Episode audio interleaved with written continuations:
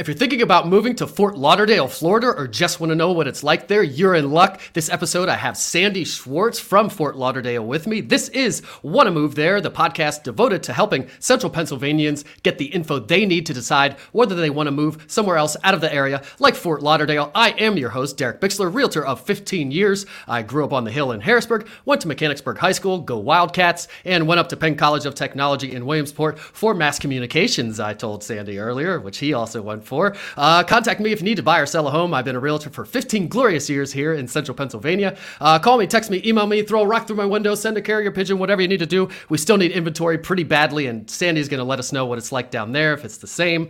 And it has, I will say, it's died down slightly, so it's a kind of a good time for buyers to get back out there. Uh, a reminder that whether you're watching on live or on a replay, ask a question in the comments or tell us where you're watching from. And if we don't see it during the episode, we'll come back later and address your comments. There's a lot going on here with all the buttons and everything, so sometimes we miss those things. Uh, and a reminder that all the replays are on YouTube, Instagram, Facebook, uh, YouTube. Uh, I already said that one. iTunes, Spotify, all the audio places. So wherever you like to consume your content, it is there. And now, without further ado, I will bring in Sandy Schwartz. Uh, I'm going to bring up your bio so I can tell everybody a little bit about you. But in the meantime, say hi to everybody. Hey everybody, I'm Sandy Schwartz from sunny South Florida, but it's not sunny today. It's great. and that's going to be our first question after I read your bio is the climate, so you can tell us about that. Uh, so I'll tell everybody a little bit about you. Sandy grew up in Buffalo, New York, so not in Florida, a little bit further north in the colder regions. Uh, he went to boarding school outside of Buffalo. We talked about that a little bit. Uh, he went to Adelphi College in Garden City, Long Island and I've got instead of my form, I have it on a piece of paper. That's why I'm looking down and not at all you guys. Um, but uh, his favorite color is blue. His favorite food is Peking duck. Is that the kind of duck you see hanging in the window when you walk past the places? Actually, it's not. It's a specialized. It, it might be. I take that back. It might be, but it's like it takes three days to cook. There's one great restaurant in New York City that I get it all the time. There happens to be a Peking duck down the street from where I live here in in Florida. So we're okay. Very, so it's a, a long process that takes a while. Yeah. It's gotcha. Well, if I ever come, what is is it? With Like a stir fry with vegetables and stuff? No, they basically cook the duck. It's like crispy brown, and then they, they bring it out to your table and they chop, chop, chop, chop, chop, chop, chop, and they put it into pancakes, which are like tortillas. They put some scallions and uh, what else? They put cucumbers and some duck sauce and roll it up and eat it like a burrito, and it's uh, it's deadly good. That sounds pretty great. And the place is called Peking Duck. there's one on 53rd Street, which is my favorite favorite. It's called the Peking Duck House, and then there's one here in Pompano called the Peking Duck House. Nice. So if you're down there, hit it up. Yeah, definitely. and you you don't have any pets, but you did said you had you did say that you had one dog twice. Tell me yeah. a little bit about that. I had a dog when I lived in Dallas and I bought a house there and I kept going to my backyard after work going, Where's where's my dog? So I went to the SPCA. I adopted this really cute little dog that I got 13 great years out of it.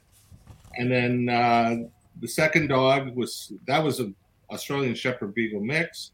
The second dog was a Brussels Griffon, which we brought back from Russia. He was my my now my new wife's dog, and uh, when we got married, she brought him over, and he was the coolest little dog in the world. How do you yeah. transport a dog like that? Uh, through uh, Lufthansa, actually, with a lot of money. Was it? This is a very expensive dog. 20 years ago, it was about it was about 5,000 euros. Wow. As a, puppy, as a puppy. This is a very expensive dog. But so you definitely want to bring it with you if you're moving, and you can't yeah. just leave it there. Yeah, you know. Well, we left it with the guy. It's a long story, but her best friend's dad bought the dog. After a year of her going over there visiting, the dog kept going to her. So they said, "Let's give her the dog." And so that's huh. dog. Is that a little dog? A little dog, ten pounds. So you and, could these days you could probably take it with you in the plane, possibly. Oh yes, oh yes. He was very cool. He would just sit there and sleep. Um, I actually used to drive for Uber for a little while, and he used to be in the car with me. And as soon as somebody came in as a customer, he would just lie in the, the passenger seat and be very cool. He was awesome. Awesome. Perfect companion, especially yeah. when you're Uber driving to have someone there with you that, that won't speak or get in the way, but can be your like little friend while you're out there. Well, when we were by ourselves, he would bark all the time, telling me, You're going the wrong way. You're going the wrong way.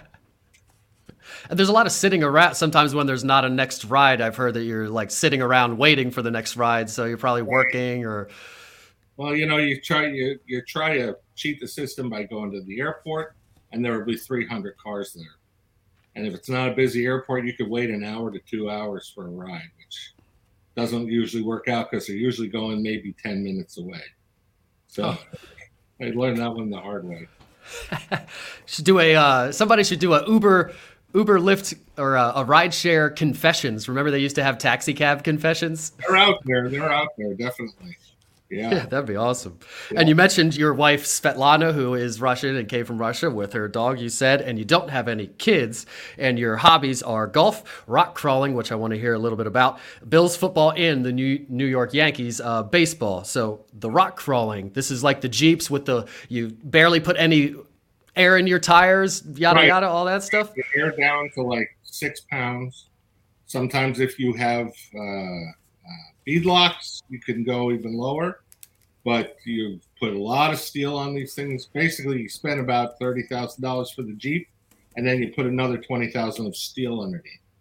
And it's lots of rock. I was in Southern California, and the first time I went out, we were in front of this big boulder field, and I said, "Well, what am I to expect?" And they said, "You're going to hear banging." I'm like, "Banging? What's that?" He says, "You'll see."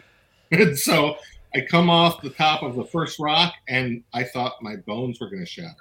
It was so loud and so hard. I'm like, oh my God. So what the hell was that? And they go, it's banging. Can I say that? Can I use the H word? So, yeah, sure. I think yeah. Glenda's episode was the first episode we had a couple swear words. I just have to check the not for kids button or whatever on YouTube, right. but it's fine. Right. Yeah. But so the rock crawl, so the banging is both the truck and your bones being shook around, kind of. Yeah, yeah. But it was so much fun. It's actually a great family sport. Is rock crawling, off roading, because there's a lot of bonding time, which is really amazing because you actually work together. You're not out there by yourself. Most videos i've seen is is there's a bunch of you that kind of go out and then you get to a really hard spot and everybody gets out and spots for you and says right. go go a little bit stop don't turn this way do this. Because it's it's not just like rolling over a bunch of rocks. There's technical things about it right? Yeah yeah. I used to work at uh, a network out in california and one of my friends decided to be based on my jeep he went and bought himself one. It was brand new $50000 and he took it up onto this ridge, which wasn't very hard, but he got stuck sideways, and my friends were actually jumping on his Jeep. And it's like, oh, no, no, no. And it was so much fun. And you use winches? Do you all have a winch on the front, back, whatever? We have two winches on each on on each end. Uh, it depends on how much money you want to spend. You can spend a lot of money. I usually spent if I broke something, it was like a thousand dollars every weekend. So it was not a cheap not a cheap thing, but it was so much fun because I worked in I was a video editor for many years, and so uh, to do that, to do that, you need to relax, and that way I got out into the wilderness, and I just it was so much fun. Yeah, it sounds like it could be expensive. I know my mountain bike, kind of the same thing. When you you get this brand new mountain bike, you're like, yay. And then it feels bad. You're banging it on stuff and you kind of try not to bang it on stuff. And then you realize, all right, this is the sport. This is banging on stuff. It's going to break. I think I pay more to maintain my bike than my car for sure. Not even yeah, think. Exactly. Um, so that, that sounds super fun. I could talk about that all day, uh, oh, yeah. but we won't, I guess. We'll talk about real estate a little bit. But before we do that, let's talk about your background a little bit more. I like to know what you were like as a kid. Obviously, you weren't a real estate agent back then. You weren't editing videos back then. So, back in maybe in boarding school, were you in band? Did you play any sports, debate club, any extracurriculars or anything? Well, the school was really small at the time, didn't have a lot of funding. So, we basically played lacrosse. And we Wait, wait, wait. You, it was a hoity-toity, very expensive school, but they didn't have any funding. Well, to, to do all that other stuff, you still need funds. I mean, they got to pay for the teachers and they got to pay for it. you know it was a, it was 95 kids when I started there, and when I graduated there were 115. So not I mean it sounds like a lot of money, but you have to maintain the buildings. I mean the place was founded in 1926, so they had a lot of maintenance on those buildings, and uh, they had a big piece of property that had it on ski hill. Oh, we skied. Yes, we had a great racing team, ski ski team. Nice. And can you you were located within some other school district, I'm assuming. So if somebody wanted to play basketball or something, can you then if you go to a private school, can you play like on the the public school team? Well, now they have a basketball team, but they didn't then. There was none of that. You know, can my can my uh, guy at my school come play at your school? Wasn't that didn't exist? Yeah, we probably have enough players already. If you want to play here, then go here. go here, exactly, exactly. But it was that's awesome. It was a beautiful countryside. It was in a valley uh, outside a town called East Aurora, which is where Fisher Price and Moog, and the synthesizer fame and the car parts fame. That's all based there, and it just was. It was so pretty. I love being there. Do a lot of hiking. Ooh, that appeals to me for sure. You're saying the magic keywords for me. Yeah. So, what uh, after high school, you went to college for radio, film, and television. Um, was there a reason you went into that when you went to college? Uh, well, I I only went to college for two years. Two years. Um, the first year I went for marketing, actually, but that was kind of I thought I was going into advertising. My whole family was in advertising. And then I took a year off and I worked in a factory down here in Florida building professional recording equipment. And then I went back to school and I said, oh, I'm going to just try jazz, sculpture, film 101. And that's how I learned about film editing and I fell in love with it. And I said, at the end of the second semester, I said, that's what I want to do for the rest of my life. And that's and then I what did you do for work after you studied it? Oh, I actually went into the film business. I was working for a film editor that uh, was doing CoverGirl commercials, GMC trucks, uh, that kind of stuff. They had an office in Detroit and in New York City. Um, I used to go watch Woody Allen play his his clarinet every Monday after Monday evening. There was a bar right down the street, right downstairs from us. That was where Woody Allen used to play clarinet, and uh, that was that was so much fun and I and I I then went from job to job and I learned to do what they call color correction, which was really cool. And I worked on a ton of music videos uh, for Salt-N-Pepa, Biz Markie, Kid and Play, Fresh Prince, Lenny Kravitz, Metallica. I worked with uh, Michael Jackson when uh, Martin Scorsese did his Bad video. I worked on baseball the, the documentary by Ken Burns. I worked on a show called The Equalizer, which is not the same Equalizer as they have now. It was an old British guy who was ex CIA, and he used to help people in distress. And that was the current Equalizer is Queen Latifah. Is that who it is? Yeah. yeah. I don't watch it, but I think I saw a commercial. Yes, it is. It so is. when you worked for this editor, was this is like a freelance editor that gets jobs, and then you were like his apprentice or or mentee or something? I started out sweeping floors there, but no, the, he was staff editor at an editorial house. There were three of them, and then each one had its own assistant. And then as the senior assistant went, then the, then the juniors would move up, follow them up the chain, and then they would become editors after that. But huh. I was I was staff for over ten years, and then I got fired from my last full time job in in Dallas, and my boss said, "You're going to thank me for this someday," and I said, "I said, oh yeah, sure I am," and I did. It was, it was one of the best things that could have happened to me. That's awesome. And you named some big names who I obviously know, and any of the uh, Gen Xers out there for sure know all those hip hop names. And I grew up with hip hop, so I love all the names you mentioned there. Kid and Play, Salt-N-Pepa, Will Smith. My ex wife used to say I'm gay for Will Smith. I love me some Will Smith. Any movie, any, anything with Will Smith. Pretty much Will Smith, Jim Carrey, and uh, Zach Morris. You put those three together, that's pretty much what I'm made out of is those three people, I think. Um, so that's awesome. When you're working on a project like that, are you on set ever, or you're you never really meet the people? You're not on set. You're somewhere else. Sometimes I would be on set, but usually I was working in a facility that had all the equipment because it was very expensive, very large equipment. I had controllers that were like six feet long that I had to twist the buttons and turn the knobs and play with the trackballs and. Uh, it's it was it was a really interesting job. Really so then, do you get to go to like premieres? Do they have premieres for music videos and that kind of thing? No, I didn't do that kind of stuff. I was not. I was not about networking at the time. I was just about doing my job and going home. And I worked really hard, and anybody who worked with me loved me. So that was. Is that something that editors get uh, asked to do? Like for a movie, if there's an edit, do you get? Do they get at? Like if you wanted to go, you could go to the premiere or something. Yeah, sometimes they do. I didn't. I didn't work on a lot of movies. I worked on commercials, TV shows, documentaries, that kind of thing.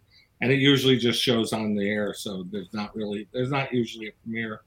There was one I did about the making of the movie Giant, which was James Dean's last film.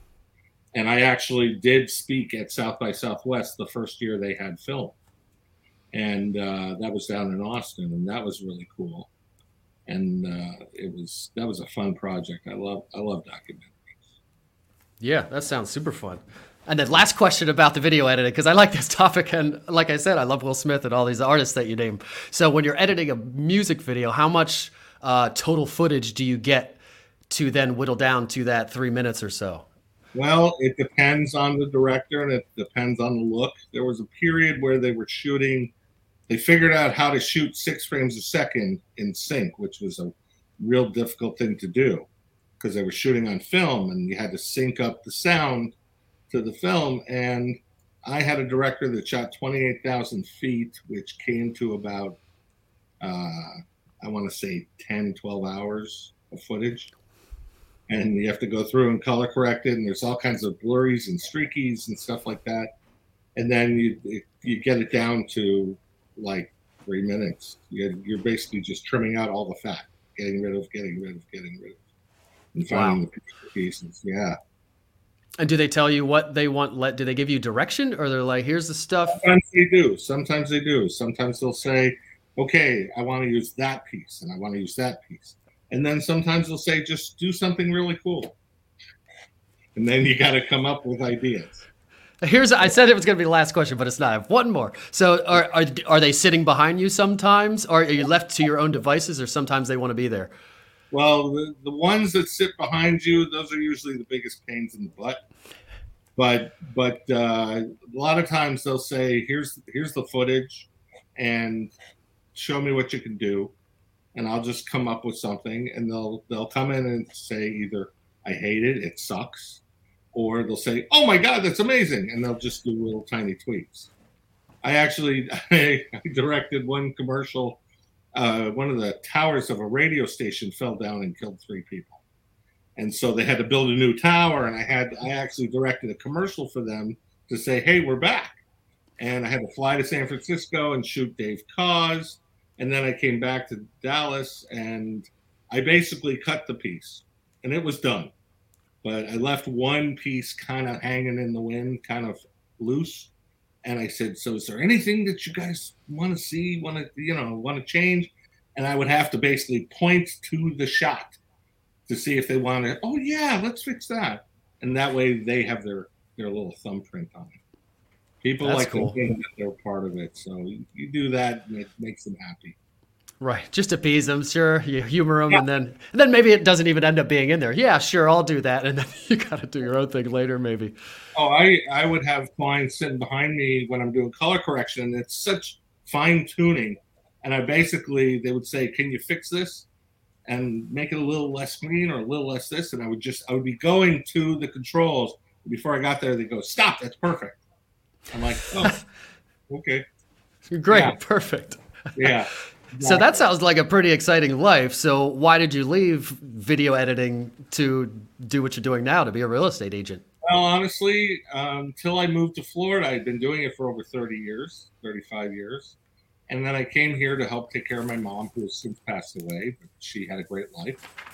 And uh, I basically tried to get busy doing editing, and nobody wanted to pay me my anywhere near my rate. And then the ones who would pay me then would complain about the cost of the invoice. And I said, you know what? I I can't keep doing this. It's not. It's like banging your head against the wall. Wasn't enough money to support myself down here. And you know, I used to make hundred to two hundred dollars an hour, and I used to make like six hundred dollars a day sometimes. You know, and Now I'm making $25 an hour and they want me, they, I work five hours and they want me to cut that in half. I'm like, not worth it. Yeah. And probably not as high profile. I mean, it's not, Florida's not a, a main place for film and television and all that kind of stuff. So It what kind of jobs did you even do? It was for a while, but I was doing mostly. Oops, sorry. I was doing mostly uh, like corporate events. Like we have a new pier right down the street from where I live. I was I did a video about that new bridge. You know, city. You know, the city of Pompano would hire this person, and she would hire me to do the editing. She would have somebody else shoot it, and it was it was okay, but it was just you know she was like she never budgeted enough and "Hey, can you save me a couple dollars? I'm like, great. So I, th- I finally laid down the law when I started doing real estate. I said, if you want me to work for you, this is how much it's going to cost. No questions asked. She hasn't called me since. I feel you. I do mark digital marketing for small businesses and other realtors sometimes, and it's always they think they think it's going to be really cheap, but it's it's a hundred, two hundred dollars an hour. And I used to skimp, but now I just that's my rate. And if you don't want that, then I'll Right. I'll go sell a house instead of doing this. Yeah, Right. totally. So when you made the leap, why did you decide to do real estate? You needed something else to do to bring income in. Why real Well, estate? I did a lot of different things. I well, I was taking care of my mother, Uh, so I started going in help, home health care because you're being of service, and I thought that was pretty cool. Until I would get two people that had Alzheimer's, and one would be totally nuts, the other one would be totally sane. Then they flip flop, and the other one would be threatening me with a knife. Get out of my house! Get out of my house! And I said I got to do something else. And my wife had always said you should go into real estate. And I just said, no, that's just too much work. Got to take tests. I don't test well. And so uh, she took a class, and two weeks into it, she said, come on with me. And I said, okay, I got to figure. I was driving for Uber, so I could take a couple hours every, you know, every week and take the class. And when I finished the class, my nephew, who is a very strong earner down here, he said, come work with me and all I was doing was harvesting his leads, handling his websites, that kind of thing. And he he makes a lot of money. He's very successful. And then when I a year later, I actually took my test last February, and I passed, and it's been go go go since then. It's been great. So what about Svetlana? Is she also doing it, or she did she not end up doing it? She never took the test. She just because that was right when COVID started. So she didn't get a chance to take the test. And she really didn't want to. I think she did it because she wanted me to do it. And uh, she does home health care now. She takes care of very nice people that just need help. So, So you guys kind of switched. She she she kind of mind mind mind tricked you into doing it. That's pretty awesome. Hats off to Svetlana for that little mind game trick there. yeah, she's my Yoda. That's awesome. So now you're in real estate down there in Fort Lauderdale, a lot warmer than Buffalo, where you uh, grew up. And we're going to Yeah. talk about the climate a little bit as our first thing. But first, I am going to bring up the map here for people that don't know where Fort Lauderdale is. And I will zoom in. You can see the United States here. And obviously, everybody knows where Florida is. And you can see the little pin down there. And I'm going to zoom in, and you can see that Fort Lauderdale is down there, kind of close to Miami. How f- far from Miami would that be, Sandy? Uh, we're about uh, 40 minutes away, 30 to 40 minutes, depending on traffic. It could be an hour. You know, the, Okay. the pretty old, so they. Uh, Yeah. But it is. It's not that far. I actually used to live up near Boca, and uh, that was a, that was in 55 miles each way, so that was an hour each way. Yeah, and you can see that it's on the east coast of Florida and not the Gulf Coast. I've heard that. Well, we'll talk about it a little bit. I don't want to bring more questions in. I just want everybody to know where it is. And I'm actually learning a lot about geography as I do these things. I had no idea. I knew Fort Lauderdale was in Florida, but I didn't know where exactly. So this is kind of cool. So now everybody has an idea of where Fort Lauderdale, Florida is. I'm going to stop sharing my screen. So tell us a little bit about the climate. Obviously, it's hot. It's Florida. Um, what is it like right now? We just hit cold weather. It's starting to get 40s, 50s here. What's it like down there? Well, I was playing golf yesterday. It was like the first time I played golf in a while, and it was in the mid, low to mid 80s, and that's cold for here. That's, that is cold for here, but it was it was great. But it's usually in the summertime. It's a, it's 95 to 105 every day. Um, in the wintertime, it gets down into the 70s, like December, January. There'll be a cold snap of a couple weeks where it gets down into the 40s. Which, if you're driving a motorcycle, which I used to do a long time ago, that's not fun.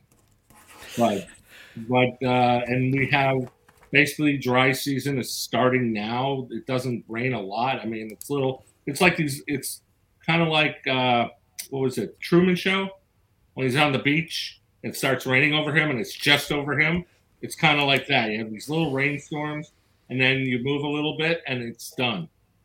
And uh, they just because of the temperature, the heat inversion, and stuff like that, you're basically um, so the winter, it's it's very very dry, and and going into the summer, it's dry, and then it becomes hurricane season, where it rains every day, and uh, but it's also sunny during the day. It's like it'll rain. It'll be sunny in the morning, and then in the evening, the heat will come off the ground, and it will start to heat up the clouds and create rain.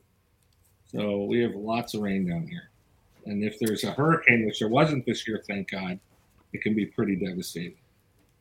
Yeah, you're right on the coast there, right where it's going to hit land, landfall, and um, you you touched on what I was going to ask. That's always my main question every time I visit Florida. I feel like it storms every day, cats and dogs for like five ten minutes, and then all of a sudden, before and after, it's always completely sunny and awesome. You just have to assume there's going to be a rainstorm sometime that day, but it won't last very long. Is there? Do those storms last longer during hurricane season? Sometimes they happen all day long. I mean, if there is a hurricane like Hurricane Irma came through about four years ago, five years ago, I think, but uh, that was that was actually centered on the west coast of Florida, and the bands came here. So it was raining, raining, raining. Power went out and uh, depending on what neighborhood you lived in, power would be out for maybe an hour to weeks. And uh, it doesn't matter how much money you make. If you're in a nice neighborhood with no crappy infrastructure, you're going to have a problem with that. So. so, are generators common in hurricane places like that? Oh, there you are. Are you back? Well, you're frozen. There you are. Okay. you were frozen. Now we're back. no, you were frozen. Okay. Yeah. So, do people have generators uh, because yeah. of the hurricanes? Yeah. My, my sister has a beautiful home she's lived in for 40 years, right out, right off the intercoastal, and she has a generator that powers her whole her whole property. It's fed by natural gas, actually. And do people ever? Do you have to ever evacuate? I know. I know. A lot of times, evacuation order comes, or we're strongly encouraged, but people usually hunker down and stay there anyway. How does evacuation? Does it ever happen? Do people leave? Well, during that Irma, my wife was doing home health care. She was at her woman's house where she was working, and the woman wouldn't go to her son's house, which was totally decked out with generators and all that. And so my wife was there, and I couldn't reach her because her her phone went dead. You know, there's no power for like two weeks, and uh, it's just it's just uh, it's a little in, insane that way. You're worried about people, and you can't get in touch with them. And I was with my mother, who lives inland, so our house. I actually we had old wooden doors on our front, and I actually nailed them shut to make sure. But now we have hurricane proof doors. The the zoning department or somebody in Pompano Beach said, "You've got to change your doors." So we did. And do places like that have shutters that actually work? They do. They do. Um, they have sometimes they have shutters that totally enclose your house, which means you're in a dark cocoon, which sucks. Um, but most of the most of the new the newer construction all has hurricane rated windows and doors, and uh, it's uh, it's it's just it's it's uh, it, it's I've I would feel safe in a hurricane in my house. Yeah, and I, am probably the weird one, but I kind of look. I would look forward. I would always like catastrophes. Like here, one time we have a big snowstorm, all the power goes out. I'm like, great! I get to get all my gear out and my survival thing and make things happen, and maybe have a, a marshmallow party or or something fun that you wouldn't normally do. I kind of like it a little bit sometimes here and there. Well, here, I mean, when there's a hurricane, you can't see anything. It's like snow. I mean, it's you don't see. I, I have a building that's maybe 200 yards away from me. Can't see it at all. Can't see the street. It's just it's it's just crazy. And uh, and then there are those that are you know got to have the the 55 gallon drums of kerosene and water.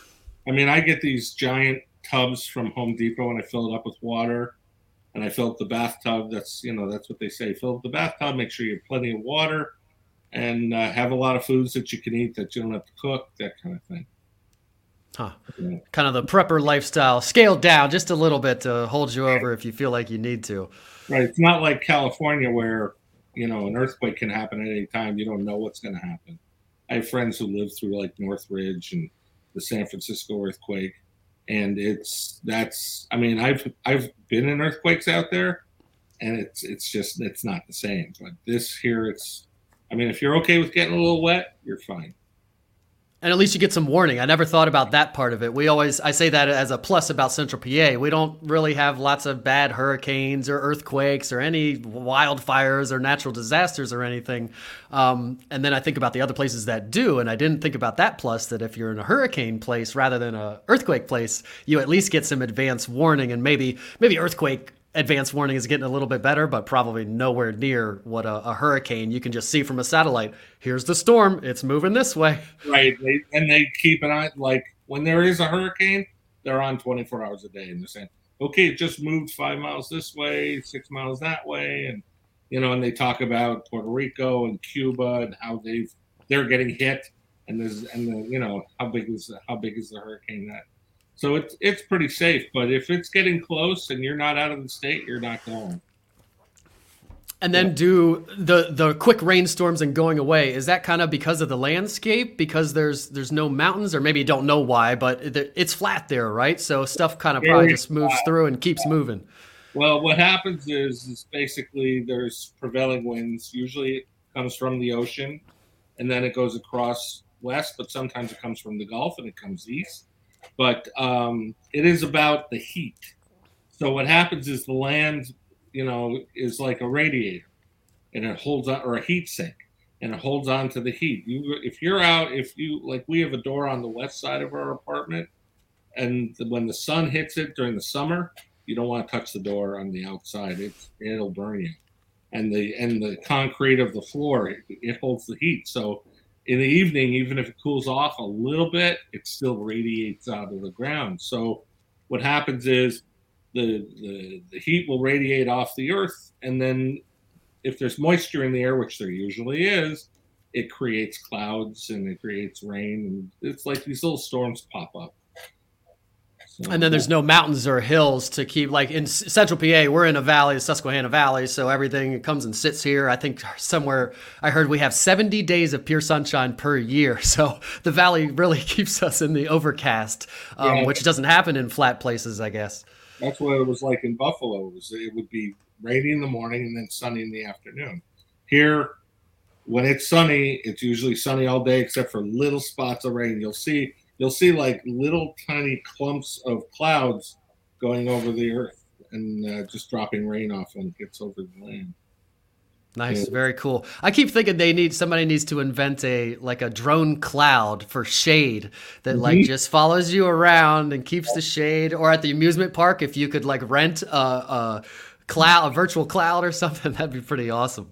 Yeah. Um, so I'm going to bring the map up again here to talk about the commute a little bit. So where people that live there, are they retired or are they working? And if they're working, where are they working? Are they working in Fort Lauderdale or are they commuting down to Miami or, or what happens there?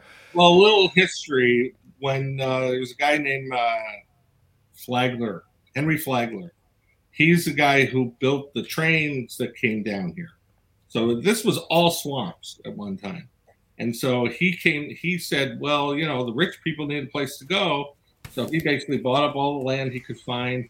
built trains that went from town to town, and he would build these giant, beautiful palaces or hotels, and they the people, the rich people, would go and stay there in the in the winter for like half the season, for half the year. We call that seasonal or snowbirds.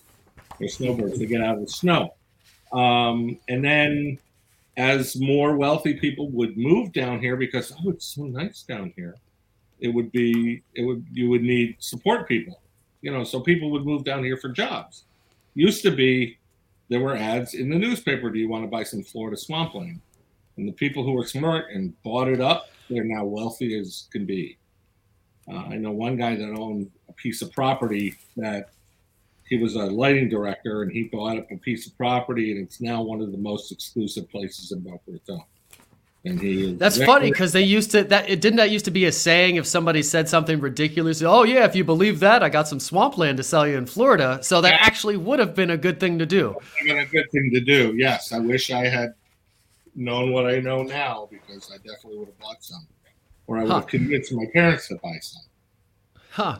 And that, that brings up a question. When I was flying, when we went skydiving down in Sarasota recently, um, I was asking the skydiver, my guy, and he didn't know the answer. There are all these, every neighborhood, it seemed like, from the aerial view, has a lake or some kind of water source in the middle of it, but there didn't seem to be any docks or anybody using it for anything. Um, so what what is that for? Is that replacing the since it was built on swampland, they have to then have retention ponds? Is that what those things no, are? I think it's it's more because because every piece of property starts out as a flat piece of dirt, and so for aesthetics they build lakes and they put in trees and they put in grass and it's all it's all irrigated. But uh, where you see docks are usually you'll see docks on like some canals that you can't really go anywhere, so there will be docks but no boats. And then you'll see some docks with little boats on these bigger lakes but what the real cool thing is the is the rivers that feed the intercoastal. The intercoastal is basically a waterway that goes from Miami all the way to I think it's Maryland or Pennsylvania. I don't even know how far north it goes. And there's I live on the barrier island, which is between the intercoastal and the ocean. So what they did is as they were building, as they were going, you know, building out the neighborhoods, they would basically build out these canals and they look like fingers. And the canals, if they were deep enough, you could put big boats in. And so that's the that's where the all the real estate was. So they would they would cut out these these basically it'd be one block that goes out to the end of the of the finger, and then they would build houses on each side and they put docks on them, and you can have boats that go right out to the intercoastal. You can go out to the ocean or wherever you want to go. But there was a That's time cool. Yeah, there was a time when the intercoastal didn't go all the way through. There were parts where you had to portage that kind of thing. Gotcha. And then everybody gets to say that their house has water frontage and dock and all that kind of stuff, which right, makes it worth more. I'm, I'm guessing.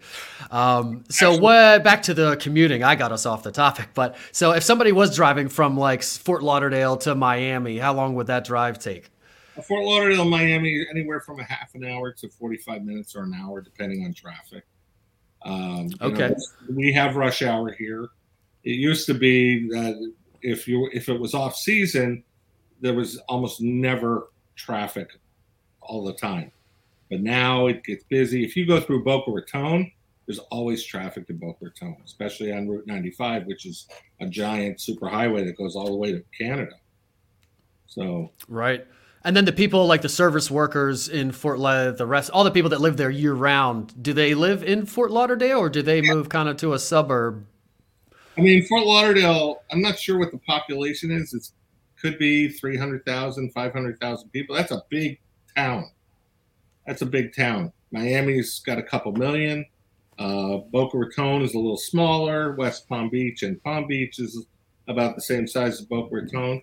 But you know, as you move away from the exclusive, expensive areas, it gets cheaper and cheaper. There are apartments that you can get into and people can do.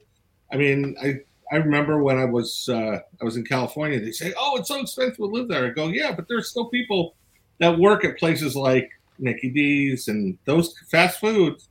They're not making ten dollars an hour yet. They're still able to support themselves. So there's always some place for people to go, depending on what they do for a living. And then that's a good segue actually into what the major industries and employers are. I'm assuming tourism is the main main driver of, of economics down there. Yes, tourism is that's what built Florida. Tourism, tourism and retirement because Florida is very warm. So I don't know if you remember the movie Scarface with Al Pacino. Okay. Oh yeah. They were down in South Beach, which is in Miami, but you saw these people in these rockers on the patios of all of those buildings, which are now ex- expensive hotels and restaurants and stuff. And that's what people. That's where they live. That's what. That's where the assisted living facilities were near the ocean because it was not a lot of not a lot of population in that, those areas. But um, tourism is a huge has always been a huge part of it. Um, we have a cruise industry that is just enormous. And they go out for like a week at a time, maybe two or three days, sometimes just a day. Then gambling cruises, they go to the Bahamas, which is like an hour away on a boat, or maybe six hours, five hours. I'm not sure, but um, it's it, tourism is very big um, because of all the people who have retired here, who especially the wealthy ones, they need someone to manage their money. So the financial business, financial industry is incredibly big down here because they all need accountants, they all need financial planners, they all need they need all that stuff, as well as real estate. You know, people are buying stuff, especially during this COVID thing, which we'll talk about that a little bit. Um, but there are tons. I mean, all along the ocean, there are these 40, 50 um, story buildings, everybody needs someone to buy it. You know, so um, and depending on the town will determine how expensive it is. I happen to live in one of the least expensive areas of South Florida, which is Pompano Beach. And so the you know, you can get a two bedroom here for roughly two, three hundred thousand dollars.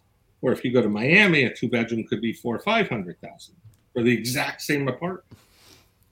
Plus, then there are association fees associated with that. Um, but and also they're now starting to build a technical world in Miami. They're pushing, you know, technology, just like just like Silicon Valley. They're actually pumping money into that into that area. Um, there are big networks like Univision and Telemundo. Um, everything, basically everything in South Florida, a lot of it deals with South and Central America.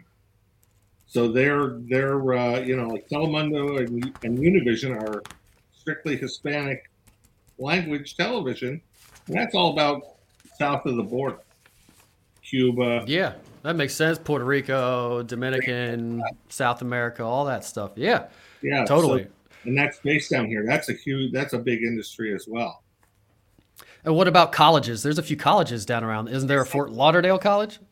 Uh, not really a Fort Lauderdale college. There used to be a Fort Lauderdale, uh, uh, the Art Institute of Fort Lauderdale, but that kind of got swept away when they started finding out it was kind of a scam. But they have University of Miami, which is a powerful school, great school. Uh, FAU, Fort Lauderdale, uh, uh, is I forget what it stands for, but that's in Boca Raton. That's a great school. Lynn University is another one that's up in Boca Raton uh, Florida Institute or Florida Atlantic or oh Florida Atlantic University is FAU.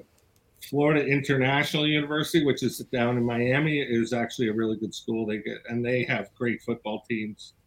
Um, you know, I guess that's a sign of a good school is the football.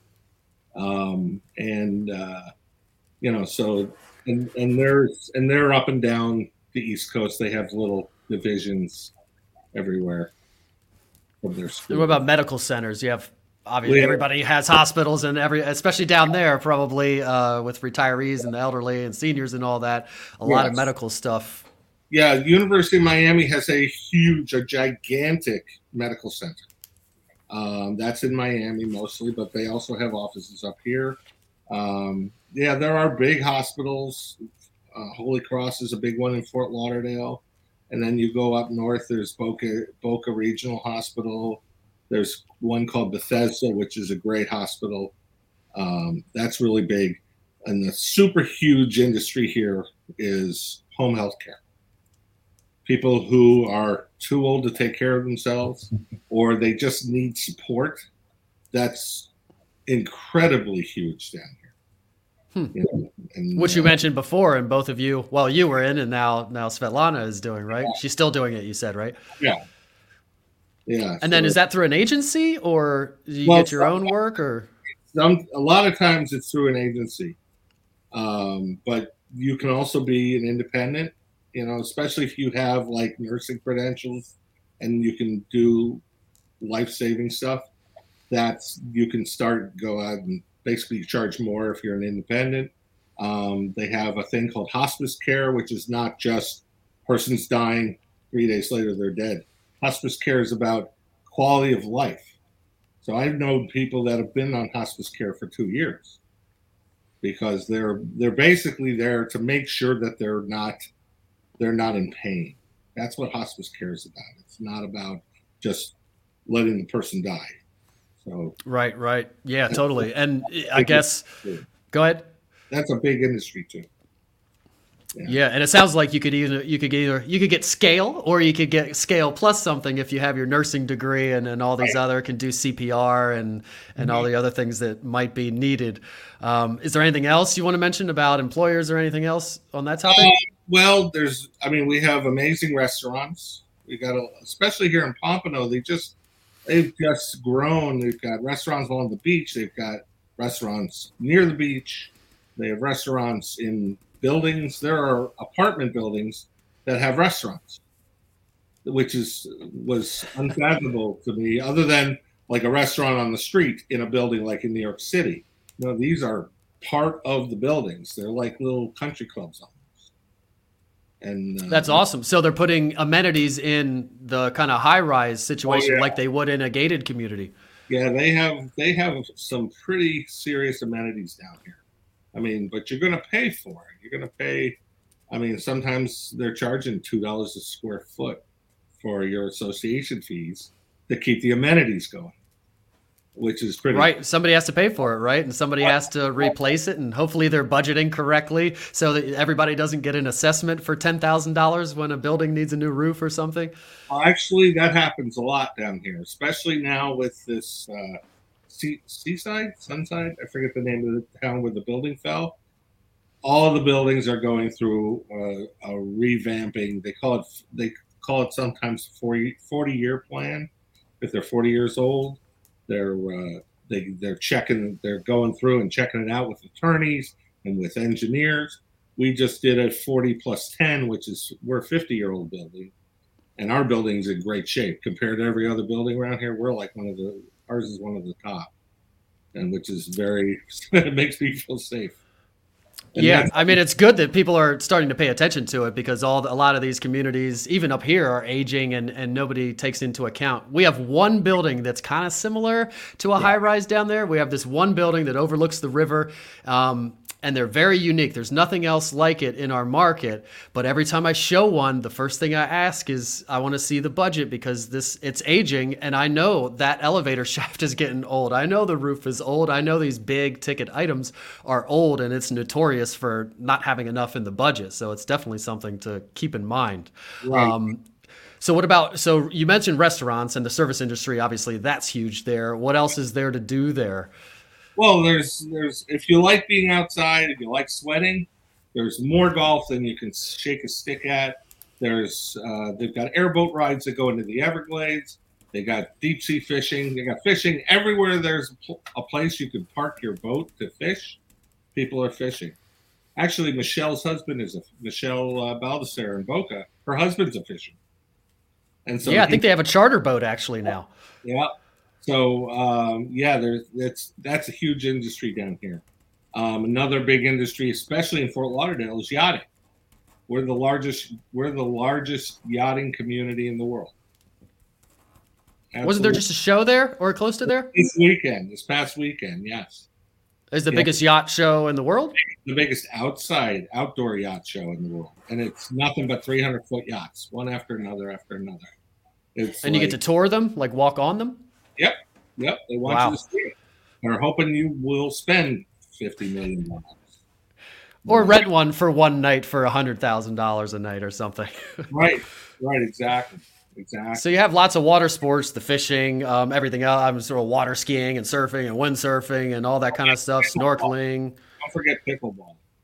Pickleball, pickleball. is huge here. I don't, I don't get it. It used to be like an old man sport, and now all the young kids are doing it, and it's, uh, it seems like a lot of fun. Yeah, my dad just started last week playing pickleball. It's getting big up here. I think it started in places like down there, and now it's slowly moving here. And our our population is aging also. So in the last two years, I've noticed that every single township and municipality's tennis court has gotten new lines painted on it, additional lines. They didn't redo it as pickleball, but they all got pickleball lines. Um, and some even built purpose built pickleball. So should have started a pickleball website about two years ago. Would have been doing great. Good thing, yeah. I know in New York City they're trying to build pickleball uh, courts like in Central Park. Uh, got, Oh, yeah. People that's working on that. So That makes sense. So, what about uh, if somebody wanted to see a concert, a big concert like Justin Bieber or some kind of stadium thing? Where would you go to see a stadium type Well, you- of concert or venue? I forget what it's called. It used to be the Hard Rock Stadium. Is it still the Hard Rock Stadium? Well, we have the Hard Rock Hotel, which has got a giant guitar. It's shaped into the giant guitar, and that's a big venue. That's like eight thousand seats. Uh, people like the Rolling Stones and uh, and everybody you can name go there. There's the Hard Rock Stadium where the Miami Dolphins and the University of Miami play. They fill that place up for stadiums. There's a there's an amphitheater in West Palm Beach called Cruzan, I think. Um, there's what used to be called the AAA. It's where the Miami Heat play. Um, that's 18,000 seats. There's another one for where the Florida Plant, Florida Panthers play. That's uh, in Sunrise, which is which is west of, of Fort mm-hmm. Lauderdale. So we've got lots of events for we got lots of venues for events like that. Yeah, you have a lot of pro sports down near and around you down there, which makes sense. People like to live somewhere where it's nice, so it's probably easy to attract players. And then Right. every pro sports team obviously has a huge stadium, which becomes a, a venue for the other stuff. So that's cool. Um, and the last question before, because we got nine, eight minutes left, real quick, where would you fly out of? If you got to fly somewhere else, you're obviously already in a cool vacation spot. But if you need to fly somewhere else, where are you flying out of? I would fly. Well, if I'm going to like Europe or Asia or something like that, usually Miami International, which is a giant hub for American Airlines and a lot of the big airlines and huge airplanes. Fort Lauderdale International Airport flies to like South and Central America, but they they have smaller airplanes there. Um, and then you have West Palm Beach, which is another international air, airport, but that's even smaller basically there's Donald Trump flies back and forth. So you have some choices as far as that goes too. As as Yeah. we do up here, we've got our Harrisburg close by. I love to use that because it's close there. But if I need to go further, I go to D.C. or New York or Philly or something. So sounds somewhat similar. Um, so oh, and there are a lot of executive airports here. So I'm you know. sure Sky Sports actually is what I was gonna. You got water sports, and then also Florida. I know has a lot of sky sports, skydiving, pilot, piloting, taking pilot lessons. I know Embry-Riddle, a big pilot school, is down in Florida. So the water sports and the sky sports also are are big down there. Um, So we have seven minutes, seven and a half minutes. So we're gonna rush through this, but. Not too rushy. Uh, what are people going to get for the money down there? If somebody's moving from up here down there, our average price used to be lower. Let's say it's 300 ish here for around the average home. What are we looking at down there? Not for the 300, but what's a kind of an average price? well, if you're moving from a three hundred thousand dollar home down up there, you're gonna probably gonna want to almost double that. Especially if you have a, I mean, if, I'm assuming a three hundred thousand dollar house is a big house. Um, You'd get a couple thousand square feet, maybe a two car garage, probably a two story with a quarter acre. Right. Yeah. Quarter acre. That, that that almost doesn't exist here because the, the the developers they basically get a square of land, and then they basically have to put so much in for the roads and so much in for the uh, the, the amenities if they're going to have green spaces and whatnot. And so the the properties usually don't have a lot of land. If they do, you have to be like farther out west, uh, like Parkland and Coral Springs. They have some bigger pieces of property out there.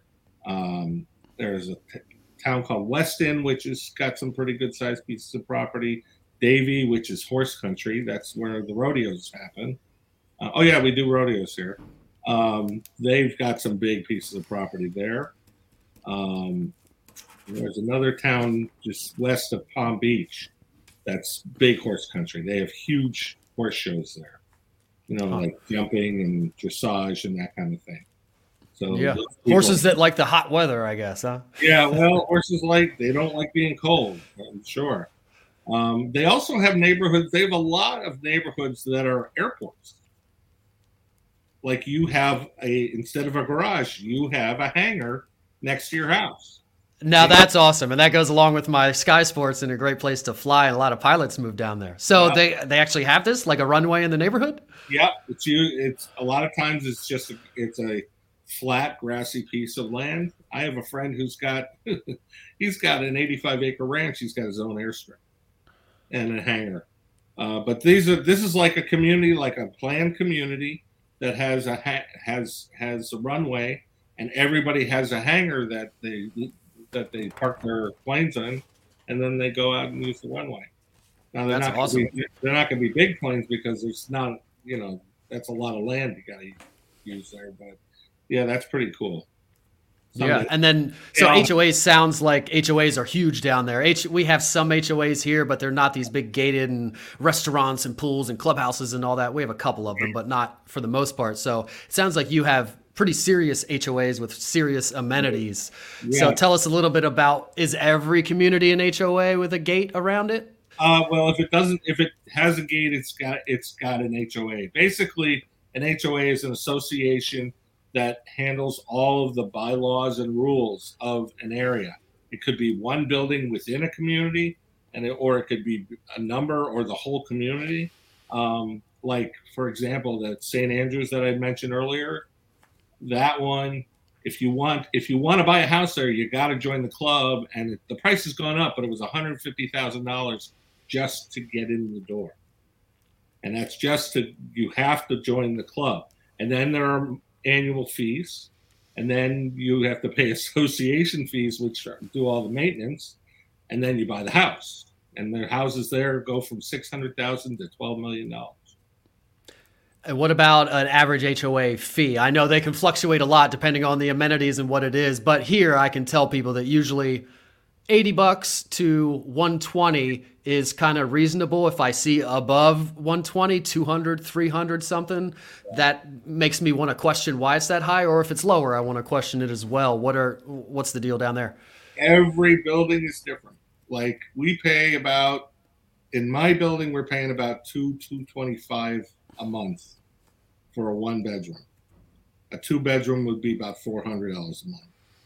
Uh, a, a place that I almost sold in Delray Beach, which is just north of Fort Lauderdale. Uh, it was uh, it was a million dollar apartment, nine hundred and fifty eight dollars a month for association fees, and there was no gym, there was no restaurant, just a pool. That's it. Um, it it varies. It really does vary depending on size of your property and the the neighborhood you're in, and it's it's all what they believe people will pay. You know? Right. Yeah. And we have one, I think we we have one downsizing community up here, and I'm going to quickly say because we have one minute left. Um, and I think the fee there is like 350, which is crazy for here. And everybody I show it to, I'm like, the fee's kind of high. But as soon as you get somebody moving from Florida or somewhere that has them, they're like, that's nothing. I'll, I'll buy this in a second. Yeah. yeah, totally. Yeah. So, uh, like I said, we got to rush, but I want to ask you the last question, which has nothing to do with real estate at all. If you could do anything else other than editing videos, I think you've had your fill of that anyway. Uh, what would you do other than real estate if you could do something else? Um. God.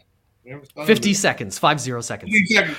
Um, I would like to be of service in some kind. You know, I mean, I'm I'm not the kind of person that should be in government because I got too many skeletons, but I would like to be of service. I mean, that's one of the things about home health care is you're helping people, but I don't want to. I would like to have. I would have a company that does home health care possible.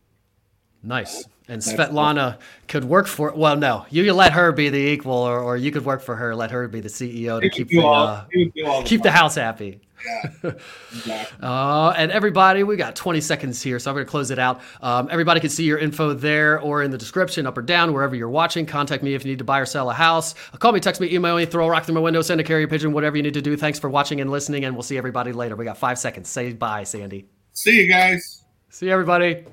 Bye bye.